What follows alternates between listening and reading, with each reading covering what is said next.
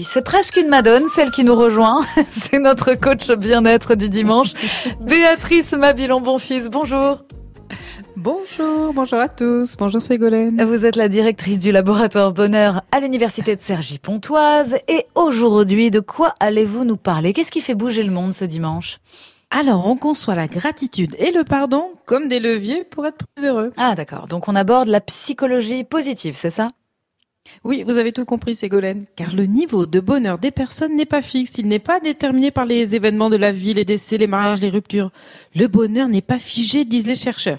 Et les travaux de Martin Seligman à l'Université de Pennsylvanie et de ses collègues soutiennent cette hypothèse. Hmm. Leur projet Authentic Happiness, à travers le site dédié à cette étude de la psychologie positive, propose même des exercices pour améliorer le sentiment de bonheur à long terme. Et alors, parmi ces exercices, la gratitude.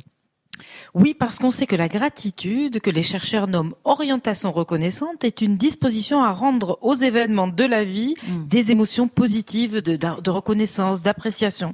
Et cette orientation, la gratitude, c'est un des traits de personnalité les plus fortement liés au bien-être subjectif. Hmm. On a des recherches expérimentales qui montrent que les individus qui ont un niveau élevé de gratitude sont plus heureux, plus énergiques, plus optimistes. Ils ont davantage euh, tendance à émettre des comportements prosociaux.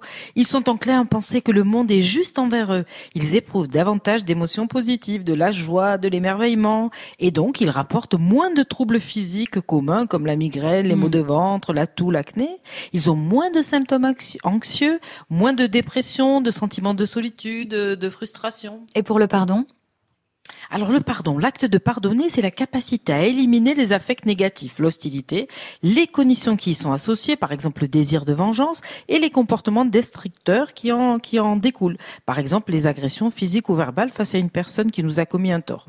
Cette capacité de lâcher prise, elle peut parfois être accompagnée d'une réponse positive envers autrui, qui est même considérée de manière bienveillante, avec de la mmh. compassion par exemple. Donc pardonner, ça n'implique pas oublier l'acte, mais simplement la disparition du ressentiment envers la personne qui a commis cet acte.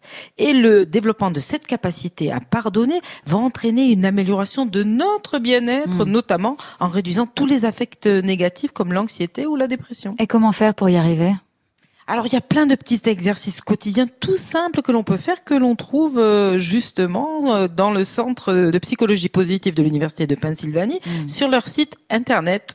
Du coup, il suffit d'aller sur leur site authentichappiness.sas.upe 2z.edu. Et là, vous allez voir plein de petits exercices qu'on peut faire. Mm, Comme toujours, ne me croyez pas sur parole, essayez. Eh oui, il faut tenter. Merci beaucoup, Béatrice Mabilon Bonfils, notre coach bien-être de tous les dimanches à cette même heure sur France Bleu Paris.